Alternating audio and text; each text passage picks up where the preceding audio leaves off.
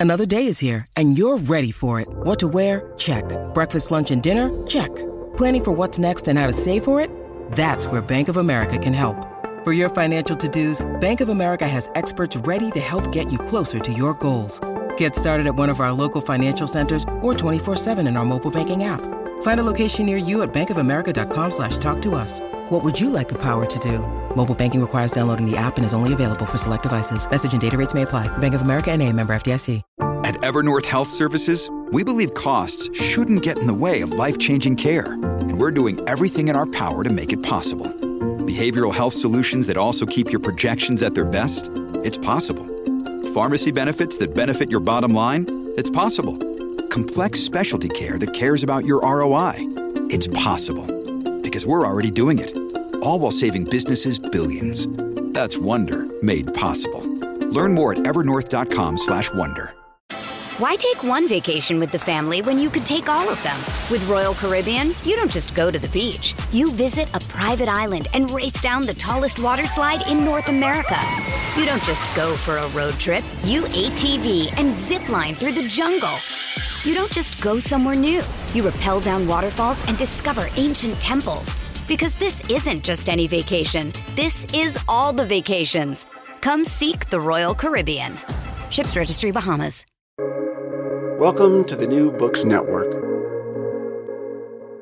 Hello, everybody, and welcome back to the New Books Network in Environmental Studies, a podcast channel on the New Books Network. I'm Matt Brown, the host of the channel. I'm currently an MA candidate at the University of Wyoming, studying cultural history with a focus on environment and science.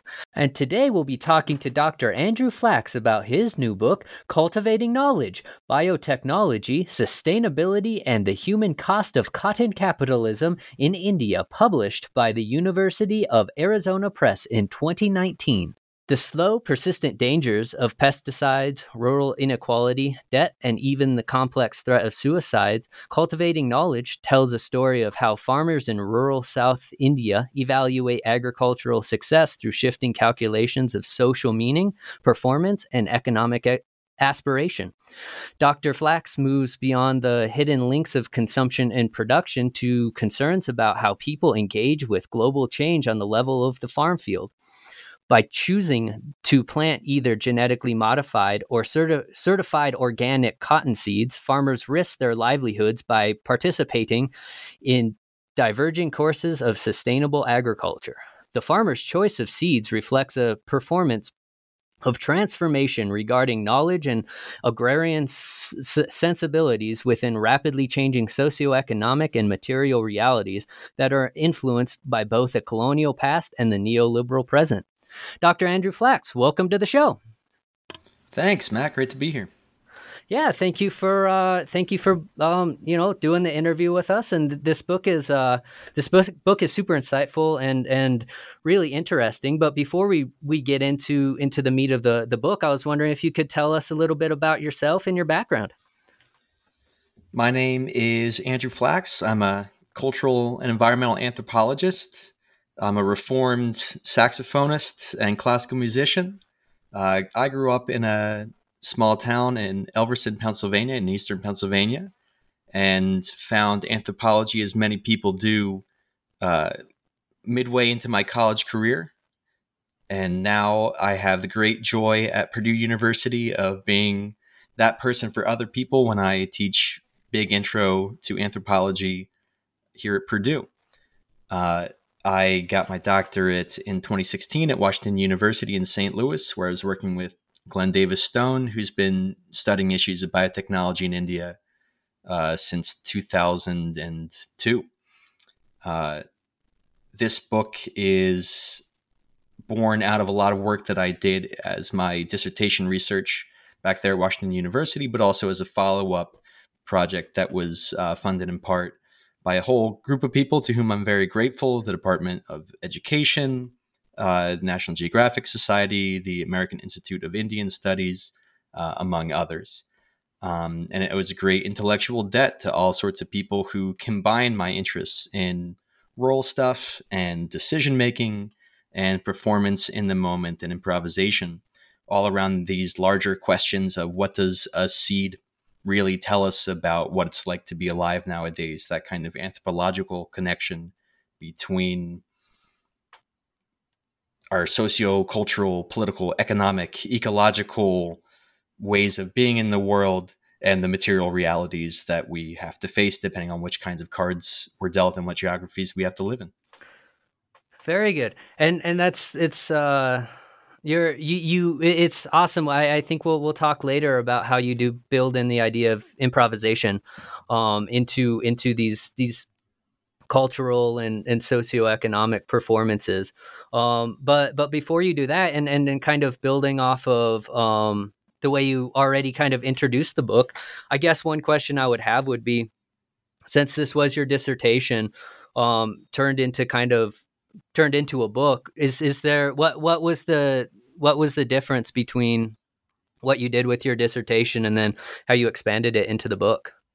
Yeah, uh, that's a great question because the answer is every word is different. Uh, it's it's not something that everybody does. I think this used to be more common for an older school of academic than myself. Uh, but I I felt like I, I had an interesting kind of story that I wanted to tell here with this book and transforming it from a dissertation this is something I think about a lot now because I do a lot of writing for different kinds of audiences, sometimes academic, sometimes more public facing, sometimes more policy facing. Uh, all writing is for a very specific kind of audience. And my dissertation, like anybody's academic dissertation, is fundamentally for like six people.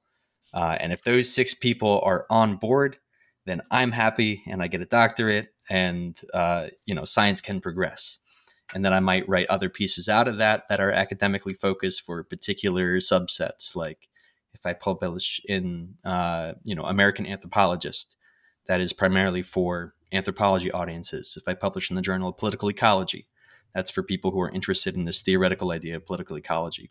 Uh, if I publish on a blog, it's for the readership of that of that blog, right? Um, now, a book is a far more general audience because anyone can hopefully pick it up, uh, whether they buy it or whether they uh, pirate it off of libgen.ro uh, and, and, get and get the resources that way. Um, this book happens to be open access, so of course there's even uh, more legitimate options to to get it without paying for it. Um, in, in a book, a lot of that effort is maybe introducing a field or a concept that somebody hasn't picked up before. Like people who read this book might be really interested in fashion, or they might be really interested in anthropology in general, or they might be curious about biotechnology and GMOs or organic agriculture. And so part of the work of writing a, a, book is to make yourself accessible to this broader group of people and try to make your points explicit. And, you know, easier said than done, I think is is certainly the lesson for any kind of uh, larger writing piece like this. It's it's a big thing to go out and try to make really specific, nuanced points that are also understandable by a wide range of people um, from a from a wide range of different kinds of disciplines. Some of our great teachers in this might not even be, you know, the, the kinds of scientists that we're used to listening to in this, but we look to Bill Nye and Carl Sagan uh, for great examples of science communicators who can make really complicated ideas legible to other people. Um, and certainly that's a big part of if if you go on to teach uh, teaching larger introductory classes is to make these complex ideas meaningful to people who don't come in with a whole lot of prior knowledge. Yeah, no, that that's such an interesting genealogy, or I guess a journey that that that you uh, that you just explained in terms of writing the the PhD and then and then making it making the book complete something with this with the same ideas i'm guessing but but more more digestible for for a larger audience which is which is for someone who's trying to navigate how how the heck to write a uh, an ma thesis in itself um, is is something I, have been contemplating a lot. So so that that gives me some hope that um that i'm not just gonna be be stuck in this theoretical loop of of of too much jargon and, and things like that um, moving forward. So so thank you for that that answer. And um and I your book is super accessible, even though it's dealing with a uh, with so many intersections of, as you said, fashion and and political economy, political ecology, biotech, and ag. Um, I, you know, I, I maybe maybe a good point to to start, even though it doesn't really launch off in immediately in the book would be just kind of the history of of cotton in um, India. Would you would you want to talk on on that a little bit, and then how we we kind of get from from pre pre colonial uh, pre colonial period to to kind of the contemporary neoliberal period? Yeah, the history of cotton is a great place to start with this because cotton, in a very real way, begins in India this idea of the novelty of certified organic agriculture is something that's really only been around globally since like the 90s in the form that we know it now, or the novelty of genetically modified organisms, which have really been around since 1980, legally speaking, uh, with the Chakrabarty diamond case in the United States. And then on a global scale, they've really only been around since 95 or so, with commercially successful crops that confer insect resistance, BT crops, uh, and crops that confer herbicide tolerance, uh, those that are resistant to glyphosate, Roundup, and more recently a suite of other kinds of pesticides and herbicides. Cotton is like one of the oldest crops that we that we have. It has a really long usage. It's been it's unusual in that as far as its human usage, it was domesticated twice in completely different parts of the world, in Mesoamerica as well as in uh, South Asia, places that were separated uh, from sustained contact for thousands of years, of sustained human contact, and millions of years from the botanical side of things. Cotton is really useful. It was used before it was domesticated. So it was a wild cultivated and semi domesticated crop for a long time. It's at least 5,500 years old in its domesticated form, domesticated in the sense that it has genetic and uh, phenotypic physical changes that we can observe in the archaeological record from cottons that we have around today.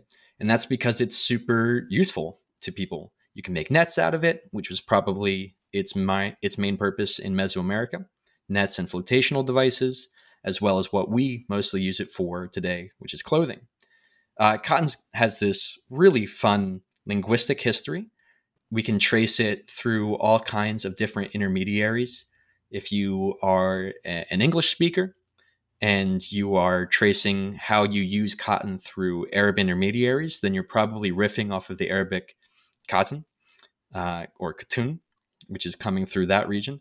If you're had a lot of historical trade in Europe through Turkey and through Iran. You're probably using words like pamuk or pambe, which are coming through a different linguistic tradition. If you're going uh, the other direction outside of South Asia, if you're going um, east toward Japan or toward uh, Indonesia and, and, Myanmar and Southeast Asia, then you're probably using Hindi derivatives like kapas. And this reveals all kinds of long term political economic trajectories and interconnections for this extremely useful crop that had linkages of power and empire interwoven in it. My favorite example is this imagination that uh, comes through this convoluted European history uh, where people who were used to flax, uh, linen, and people who were used to wool, which comes from sheep, uh, really didn't know what they were looking at when they first started having cotton and wearing cotton. And there were these fantastic imaginary bestiaries that were drawn up. My favorite is the travels of Sir John Mandeville, who was an Englishman, who was reproducing half truths that he was reading back from Herodotus and his histories about this plant that had little lambs that would come down and graze and then go back up to the safety of the plant uh, back when the when the day was done. This is reproducing the vegetable lamb of Tartary, uh, which is another imaginary creature that was thought to exist through parts of the Middle Ages in Europe, and part of this survives in contemporary German and Scandinavian languages with Baumwoll, which is tree wool. So you have all kinds of like fun cultural history and really clever political economy history that we can trace through these linguistic heritage of, of different words for for trade goods that reveal who was in charge, who had different kinds of power, uh, who was in charge of trade routes and economic routes at that time.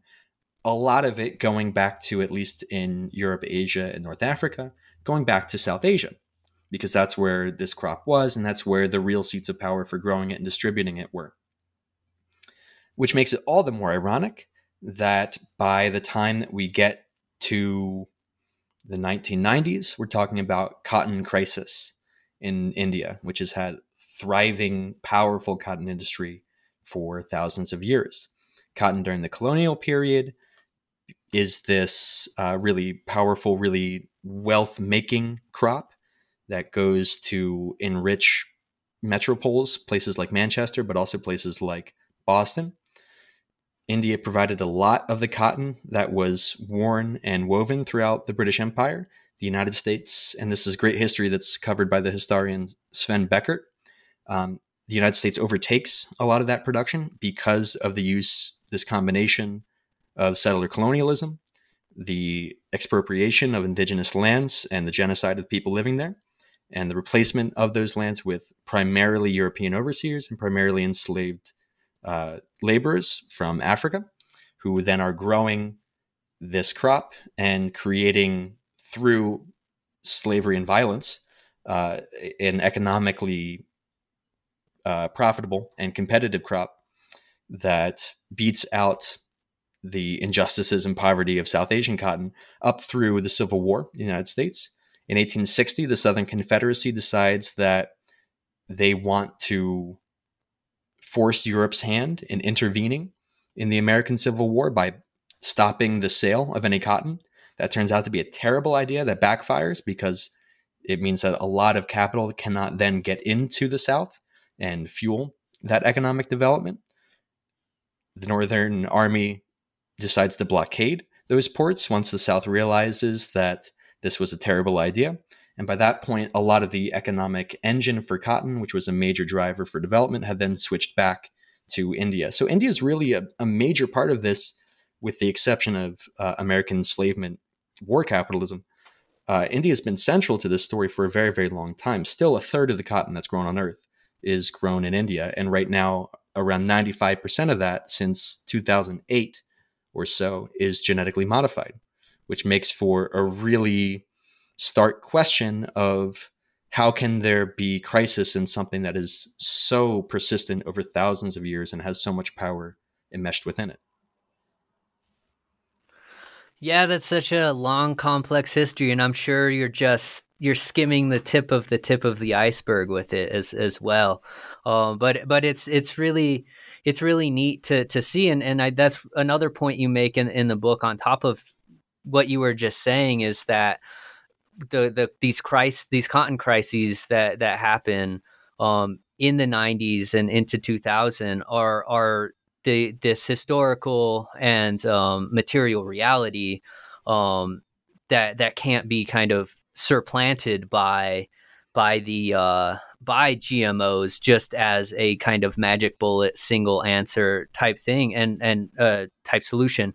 And and so I was wondering if you wanted to talk a little bit more about just kind of the the GMO or, or, or, the, the genetically modified cotton, especially as it's it's juxtaposed against the the organic um, cotton seed. Yeah, and I should say historians uh, don't come at me. I promise I, am doing my best to, to, learn all about you. Um, and and I reference uh, at least some a couple of really great historians who've worked on this particular issue uh, in the book. Sven Beckert and his history of war capitalism in the Atlantic. Uh, Sandip uh, Hazareesingh, who has worked extensively on cotton commodification, and Sumit Guha, uh, who's also worked on cotton commodification in the colonial and uh, late colonial and early post colonial periods. Um, so there's a lot in there. I know it's there. You're just better at it than me, so I'm going to tell the anthropology story of this. Um, cotton in crisis becomes a particularly charged idea, not because uh, cotton is technologically like ill suited to India, right? So hopefully I've made that point that cotton has actually been grown in India for a really long time, and there's a really important and long standing history there. Uh, so the, the the better question really is why is it that cotton becomes um, untenable or dangerous or newly dangerous at this particular moment? And a lot of that has to do with the Green Revolution and the kinds of agriculture and infrastructure that move into a lot of rural smallholding India post independence, uh, which is itself its own book and topic. The short version of this is the series of infrastructural changes that happen both with respect to irrigation and roads, like physical infrastructure, but also a social and political infrastructure for subsidies in minimum support prices for commodities produced and also maximum retail prices for different kinds of agricultural commodity inputs that are uh, then entered into the agrarian market. We combine that with a series of land reforms that limit how much land an individual can own, and suddenly we have new conditions for new ways to gain agrarian wealth, a lot of which work out really well for an initial class of landowners, especially post independence. This is something um, that Akhil Gupta and A.R. Vasavi and Priti Ramamurthy in particular have written about how a certain rural class was able to take advantage of early opportunities with the Green Revolution and the changing rules of agriculture. And then by the 90s, we got, and in the 2000s, there's a second wave of people who are trying to strike it rich. And they've already seen a whole rural class actually succeed by these rules of infrastructure and controlled markets and different kinds of agricultural technologies, except that for them, they've inherited rules that are somewhat different. Maybe they don't own all their land and they have to pay taxes or they have to uh, rent land effectively from landowners who made some money and then moved to cities. Uh, perhaps they are working on soil that was exhausted during some of that early Green Revolution years. Perhaps they're working on land that is marginal to the centers of the Green Revolution infrastructure, and they don't have all of that uh, irrigation facility or road connection or political clout to get around maybe a, a tax break or a, a, market that needed to be opened that some initial investors and, and land uh, managers had back in the early days of the Green Revolution. But you have this group of people in this second wave of the Green uh, Revolution in the 90s and 2000s who are dealing with a new kind of agriculture. And plus, at this time in the 90s, the Indian economy is liberalizing. So we have new conceptions about how the role of the state should be. Not that the state should not be there, but what the role of the state should be in providing uh, subsidized inputs or buying things from commodity producers. We have new ideas about what the role of private industry should be and how it should be regulated. We have new ideas about key resources and how they should be distributed, things like electricity and water, especially with an urban and rural divide as to who should get what kinds of, of resources in that sense. And so, into this, we have a lot of people who are trying to make it rich in cotton.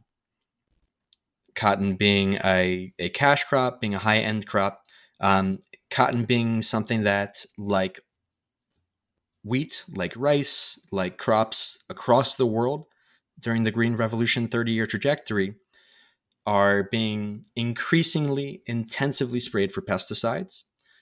Crops that have increasing water requirements and lands that have increasing fertility requirements, in part because of that intensification uh, and industrialization of agriculture in these areas. So you have a perfect storm for people who are trying to be successful as they see it, who have a model of success but don't have all of the groundwork for that, of people who are trying to um, create new wealth and follow that model, but might not have the same kinds of ecological or political or material resources to do so, and who are at the same time facing new challenges from land degradation or ecological pressures like pest attacks in particular. The the pesticide issue and pest resistance is something that gets seized upon in the late 90s in particular. And a big driver of that is because of this phenomenon of farmer suicides.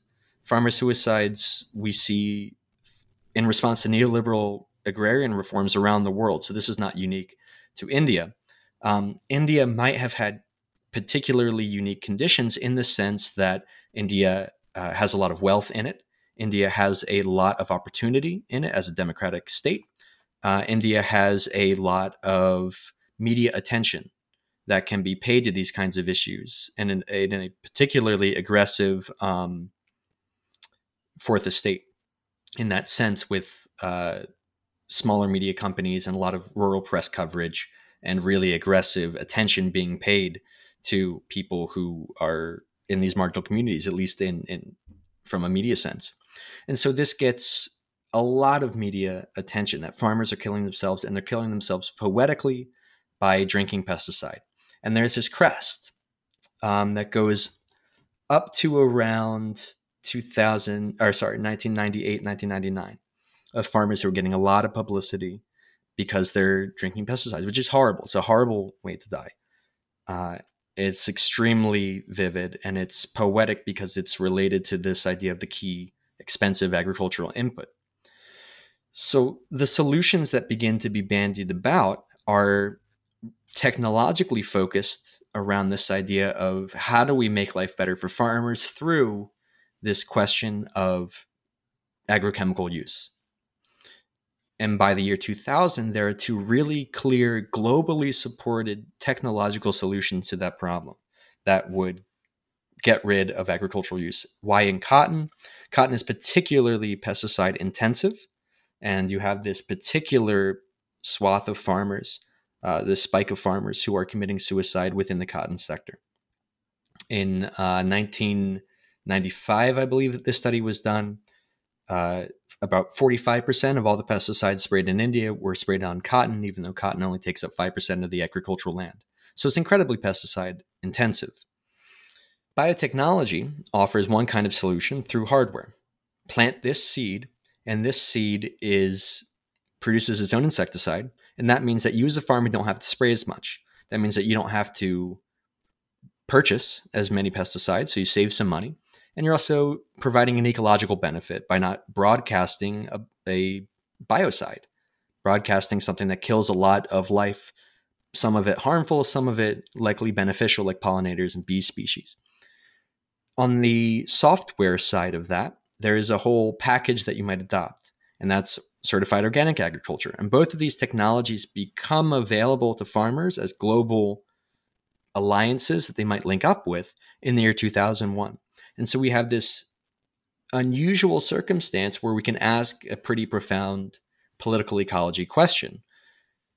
What happens when we're faced with something that looks like a choice, with how a farmer might manage this complex political, social, ecological question of what seed to plant?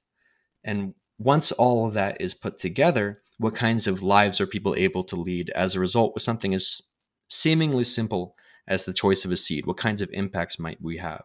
So 2001 opens up the possibility for these these two different options, and that uh, 10 years, 15 years on, that's what I was there to look at was what's the aftermath of being presented with these two options, and ultimately is choice even the right way to be speaking about this experience, this human experience of planting seeds here in this context? Why take one vacation with the family when you could take all of them? With Royal Caribbean, you don't just go to the beach. You visit a private island and race down the tallest water slide in North America. You don't just go for a road trip. You ATV and zip line through the jungle. You don't just go somewhere new. You rappel down waterfalls and discover ancient temples. Because this isn't just any vacation. This is all the vacations. Come seek the Royal Caribbean. Ships Registry Bahamas. This episode is brought to you by Reese's Peanut Butter Cups. In breaking news, leading scientists worldwide are conducting experiments to determine if Reese's Peanut Butter Cups are the perfect combination of peanut butter and chocolate.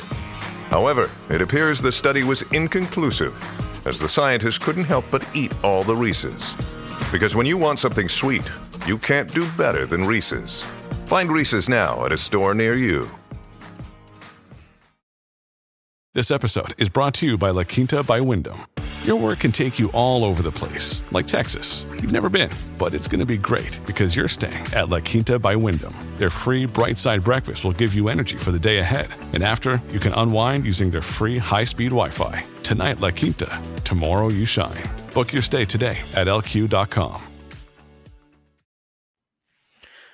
Yeah, the cho- the idea of choice is really interesting, especially when we get into kind of this this neoliberal economic imperative that that right. these uh, that these um, farmers are, are facing. Um, well, and, and, and everybody, right? Because that's the whole that's the whole conceit of neoliberal economic worldviews that everything could be a choice. You're getting an MA, that's a choice, right? And that's a, that's a particular economic investment that you've made. You know, I I'm I studied anthropology and classical saxophone. Those are clearly economic choices that I made to maximize my long term capital investment. Um, it's a very limiting way of, of, looking at the world, but it's one that's become so dominant that we can even play with that idea and ask if it correctly um, captures the the behavioral phenomena that we as social scientists are there to, to be looking at. Yeah, that's that's really interesting. And then looking at it and you make this point, I think, throughout, but I think it might be it comes up the most in in your fourth chapter where you're really looking at the the gen- genetically modified um, side of things. Is you have that choice, but then the the farmers almost become a consumer of um of the of the cotton, and and they're they're going to these markets where there's so many choices. It, it raises a, a question about authority and and understanding the knowledge of of how these these biotechs work. Would you like to talk further on that? The the language that I came across for this is something that I owe great debt to uh, Professor Talia Dan Cohen at Washington University for, uh, who had a, an office nearby mine and graciously early on in my dissertation agreed to um, have some conversations with me and look over some of my work. Uh, that nexus between being a producer of something and being a consumer of something is part of the the neoliberal experience, right? You sh- all choices can be c- most accurately mediated through a marketplace. And so if you're a farmer, you should just make the right choices to buy the right stuff and that will allow you to move forward and that and in fact that's freedom and that's desirable and that's the best way to do everything. Um, there's a whole body of economic consumer economic research into how many choices is the right number of choices. And this stuff is fascinating as an american uh, blessed with a bunch of kind of silly choices. Like i can go into my local grocery store and look at hundreds of varieties of mustard which is cool i guess. Uh, that's like one view of freedom. And i can make my decision based on all of this. The problem with that is, of course, that I might not know what kind of mustard I want. Not all mustards are created equal. If I'm just doing it by the price and they're all of, of a similar price, I'm left with a further confusion. So maybe I just choose it by the label. Maybe, and this is this phenomenon called choice overload that uh, Professor Dan Cohen was telling me about. Maybe I get so frustrated by the the number of choices that I actually just leave the store because I'm irritated and I don't really know what to do. And that maybe that's happened to someone who's listening to this. I don't know if that's Matt, perhaps that happened to you at some point. You found yourself overwhelmed by the varieties and just said, you know, it's not worth it. I'm leaving. I'm going somewhere else. um, I feel like this might happen to students who are like looking through courses at universities. If there's 30,000 courses that are being offered as electives, I mean, who's to say that like anthropology is better than the history of the West is better than underwater basket weaving. Like those are all those aren't really the same kinds of choices. But we should stop there because that might sound a little silly to us. Because my choice of mustard or maybe which elective I take doesn't really like determine if my kid can go to college. And it doesn't really determine if my family can pay for a wedding or get out of debt or pay back our investment from kind of an unsavory character later on in the neighborhood. except that those are the choices that are faced by farmers.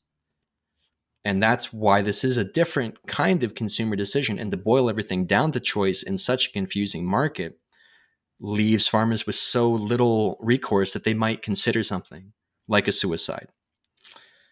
That intersection of so so much choice and so much uncertainty leaves you terribly unmoored with this decision that's incredibly incredibly important the seed that you plant.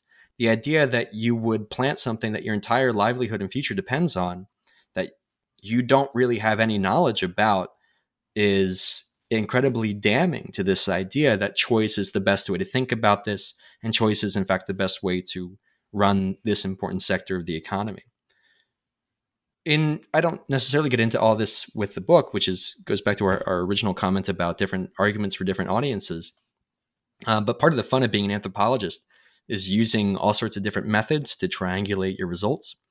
And so I would talk with farmers over multiple years of research about how they made choices, and I would like ride along as they made uh, decisions at the seed store. But then I would also track those decisions through yields. I would track them through the social influence of their neighbors and using geographic comparisons, trying to build models of influence between neighbors and space. I would look at other kinds of variables relating um, to other kinds of seeds, like in their maize planting or in their rice planting. Cotton is fairly unique in this. In rice, a lot of farmers are pretty stable with their choices and have got really sophisticated reasons for choosing them. But in cotton, we're doing a lot of choosing by the label.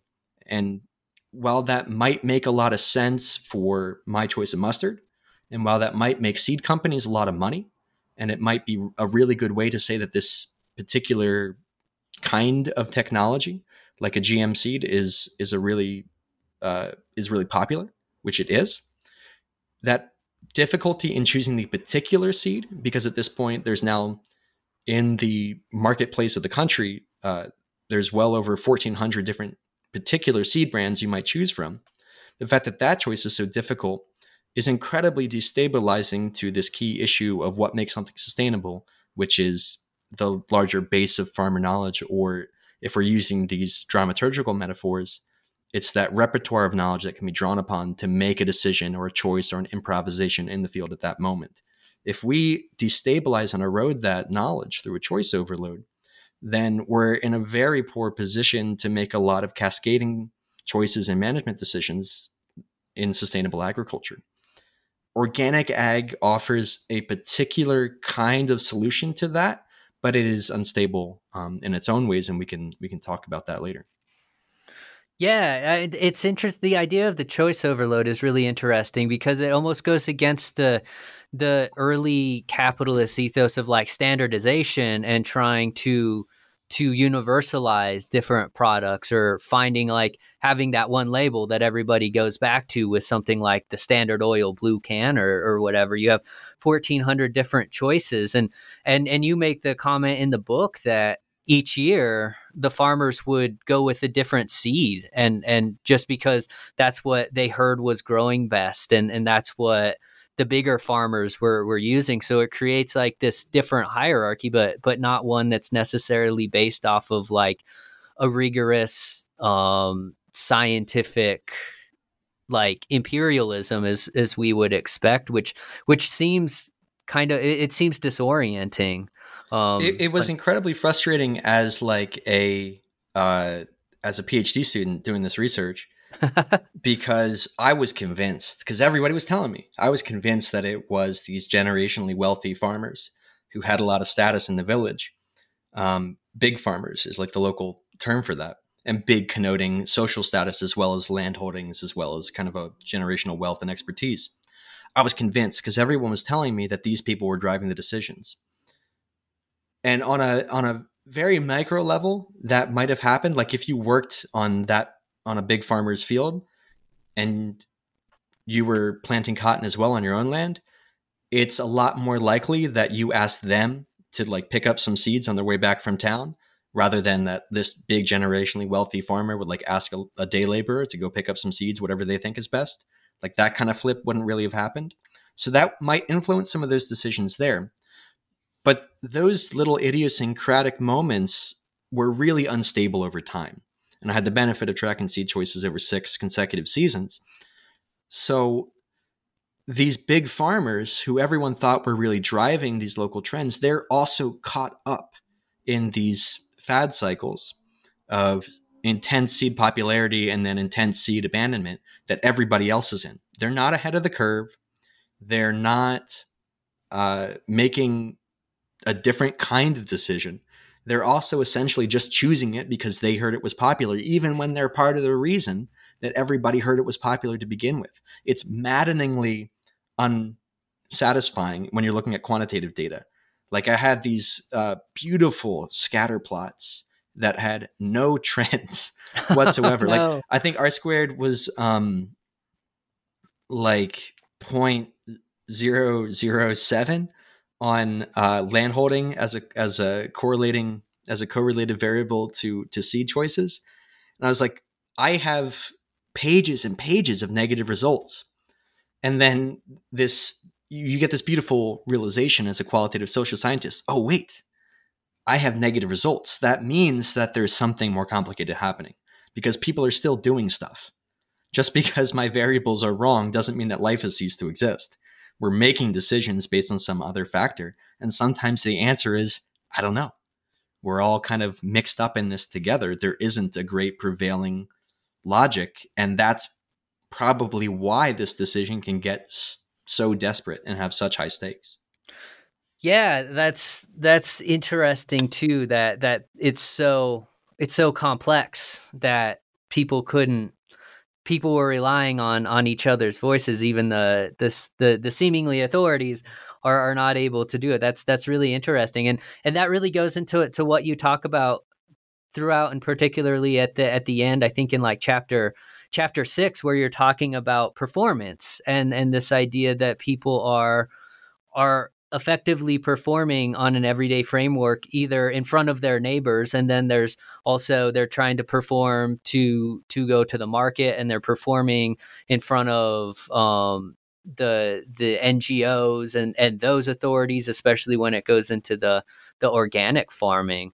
Um, would you would you want to talk about this performance of, of trans transformation that that you identify um, in terms of how these farmers are are creating these new and or trying to perpetuate i guess personas if that's if that's even correct in itself?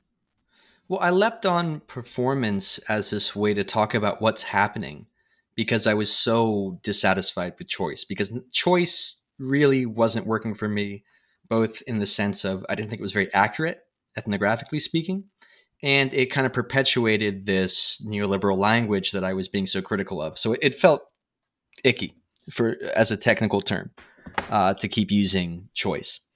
And I came across this idea of performance, which is uh, got a long history in anthropology and sociology through figures like Erving Goffman, and then this idea of performativity explored by people like uh, Judith Butler. But this idea of improvisation and performance comes up in agriculture, especially as a result of the work of Paul Richards uh, who is an English scholar who worked for years in in Sierra Leone and in uh, different parts of um, northern sub-Saharan Africa on agriculture, and then also uh, he's he's done a, a, lot of work on Ebola and responses therein uh, more recently. And Richards had this idea of agriculture as a performance in the sense of agriculture as something that draws on this repertoire knowledge, but always has to change in the moment. And this really appealed to me as a way of explaining what it was that was happening, especially if I could add on some of those performativity layers and that presentation of self layer from Erving Goffman, the Chicago sociologist, uh, and read that into agriculture as more of a social act than as something that is strictly technological. And suddenly everything that I was saying made a whole lot more sense. Why is it that farmers are disregarding seed packet instructions? Why is it that farmers are leaning hard into bragging about their yields and how many insects that they've killed? Why is it that farmers are going to these great lengths of having public deaths, which suicides are, even beyond the point when the Indian government had suspended or made it far more difficult to gain payments? If you had this uh, registered farm suicide, which is part of the reason um, that so many were so well document, documented to begin with, especially in the early days uh, of the 2000s, in part because you would get a, a payout from them through state insurance programs. But why would they continue in, in such numbers after this had gone on? Performance was this way of asking about the social purpose of agriculture. Like, what are we doing this for, and what kinds of benefits do we get? On genetically modified cotton farms, a lot of that answer was really difficult to articulate outside of the neoliberal agribusiness framing. I'm going for good yields because good farmers have good yields. It's a kind of a, a circular logic of cash cropping that makes a lot of sense from like a ag econ 101 sort of perspective, but it really collapses it when we look at the actual decision making. If you don't know, and there's not a whole lot of good firsthand information to go off of, in this environment, these farmers are behaving a lot like consumers in confusing markets everywhere do. They go with what's popular, they go with what's well advertised, they are are likely to follow the advice of an expert if they've gotten that advice kind of recently. And that's exactly what we see in the trends of social learning and, and institutional incentives to choose something. But it leaves out some of that day to day stuff that we can see with performing for an audience. Because in many ways, a farm is a very public stage. This is why we've got uh, farm signs in India, as well as where I am here in Indiana, that advertise what kind of seed you're growing and what kind of pesticides you're growing right there on the roadside. You get a little kickback sometimes from the company, uh, but equally as often, it's just fun to be thought of as a good farmer who's got this seed. You can perform that good farmerness through your good choices. Again, that neoliberal framing to anyone who might come by. What organic agriculture offered was a recognition of that social purpose of farming for a lot of people because it changed the rules of that stage. It said there's more than one path to success through yields, because frankly, organic agriculture in the cotton sector provided a really bad option for yields. You couldn't really compete in that. And I've seen studies that are done in uh, field trials at ag stations that show some competitiveness there, which which is great. But in practice, it was never something that I observed, and it really wasn't the main benefit of organic farming. The main benefit there was providing these other ways to be successful and to that perform- that performance angle to be seen as successful for doing some other option, for being part of a cooperative, for avoiding sprays in some way, for applying some complicated homemade pest mixture and moving that out. What these are, in effect, are new ways of gaining social capital. They're new ways of gaining even celebrity. If you could become well known as one of these people, you might have members of parliament coming and talk to you. You might have visiting scientists like me come and talk to you. You might have uh, people from the media coming and profiling you. Sometimes people could make a, a quite nice side hustle off of that. And I, have gotten some pushback uh, from people who who hear this word performance and say, "Oh, so it's illegitimate." And my response there is that it's the opposite of illegitimate. It's real because it is performed all of this is being performed. The, the biotech growing farmers, the GM planting farmers, are also performing. They're saying, look at how great it is that I can apply these inputs and be a good farmer and kill these bugs. And uh, you know, if my neighbor sprays four times, I I should spray five to show him that I'm like even better at keeping track of these these things. Um, it's expensive, it's dangerous, but that is part of having agriculture be social. It doesn't mean that, that person is stupid or doesn't know how to track his variables, it means that agriculture is a highly competitive field. Why is it that farmers in the US will sometimes drive combines and plow fields that maybe they shouldn't be plowing at those times? Because it's fun to drive the tractor, because it's great to smell that upturned earth. Uh, we have erosion consequences because of that. We have soil leaching consequences because of that. We have cover cropping consequences because of that. Um, but we miss all that if we don't understand agriculture as a kind of performance and we miss what some of these alternatives like organic ag where instead of being choice overwhelmed the program tells you this is the seed you're planting and then you plant it um, we miss the, the opportunities and the constraints of that uh, in in both cases there are ways to be seen and ways to see yourself as being successful. Um, they're just a lot more dramatic in many cases on the side of the BT cotton planting, the GM planting farmers, not because like GM seeds are bad, it has nothing to do with the technology. It's really because the technology is embedded within this larger unilineal view of success that is high yields, high investments. Um, you are successful under these very specific conditions of having particularly great kinds of yields by broadening out that stage of performance and broadening out the ways to really see yourself and be seen as successful, organic offers a lot of ways to do well in farming that have nothing to do with growth and yields. Yeah, I, I almost feel like you complicate that though with uh, with your conversation on on organic between chapters five and six, where you you on on one hand you have the you have that performance of the of the farmer who's like, yeah, I, I did all of these things. I, I created my own traps. I created my own formulas. And now I'm this kind of model for successful a- agriculture, for successful farming in my, in my own community. And then you had other people that were, were like, I'm only doing what the the NGO or or or what these these people who are giving me the seeds tell me to do.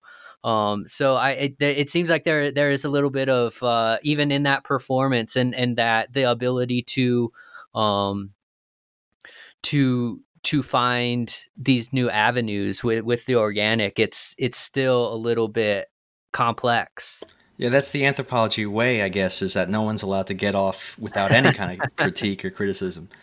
Um, I mean, so that's true, and and part of why I felt it was so important to bring up that side of things is that I think it's easy to fall into a trap of saying, oh, look, we've got a new alternative stage. So, like, even if you follow this line of argument about performance and build the stage and have stability, you could still come away from that conversation and say, okay, great, organic is a better technology.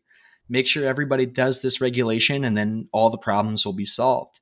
And that's really the wrong takeaway from this because it's not what is there on the ground ethnographically. That's not the observations of human phenomena that that I saw and wrote about and people told me about. Um, these people who have adopted the new ways of being successful do so because they're subsidized um, economically and also socially by programs and other kinds of, of infrastructure. The people for whom this was like a lot of work and kind of a hassle, they're also part and parcel here. And so if programs don't recognize the ways in which they need to reach out to these people or they need to like lower those burdens to people who aren't really willing to like evangelize for them or to take on this mantle of, of being a celebrity farmer or model farmer in that way, you're going to lose those people and the whole thing collapses in on itself because it's very difficult to be doing organic agriculture all by yourself if you're surrounded by other people who are spraying and you've got no other supports there. This um, this this search to find like the solution to everything is a it, it sets us up to fetishize these technological solutions to really thorny sociopolitical problems. Cooperatives can help with some of this. Um, land distribution can help with some of this redistribution of resources, even on the the local level of within a village, um, are a big part of this, and that comes from this larger political really recognition that if one person doesn't go along with this, then the whole system might collapse, even if one person might be benefiting from it more, or if one person has to like, in a sense, here pay higher tithes and taxes as a result of of their success within that system. I think it offers this this framing of performance and this way of looking at these two economic systems and political and ecological systems it, it offers us a lot of helpful lessons beyond just which seed should i plant in rural telangana uh, about ways in which these kinds of new ecological and economic conditions are possible and why interventions like this that might offer some kind of utopian solution high tech changing the genetic code of life or uh, lower tech building out a different kind of supply chain. It's really important to understand the farmer centric conditions of why these things succeed in the first place if we want to continue building them out uh, better. And we, we have to pay attention to the people who are kind of meh on on these great solutions that might work really, really well for even a couple of people because they're an important part of the larger community as a whole and its success and and thus the, the success of these kinds of interventions in an objectively um, difficult situation for a lot of people. Poverty ecological degradation unjust global political economic conditions. Yeah i mean that's I, I think that's a that's a really good place to uh to to wrap up because I, I think it just hits hits the head on on a, a, lot of things that you're talking about in this book and and we've we've taken up so much of your time and and I want to thank you for for coming in and uh and and giving this interview because um there's such a there's so many important things within within your text that um I, I think we can take out of not just about agriculture, but about other parts of our of our neoliberal society. But um, before we go, I, I would like to ask you our, our, traditional final question. What what are you what's on the uh, what's on the chopping floor now? What are you what are you up to? Yeah, uh, one fun thing about being an anthropologist is that you get to have a lot of different interests, and so I've got projects now that are looking at kind of similar questions around what are the connections between our cultural ideas about being a good land manager or being a good farmer or just being a good member of a community? And how do these translate into things that might be that we might think of as sustainable?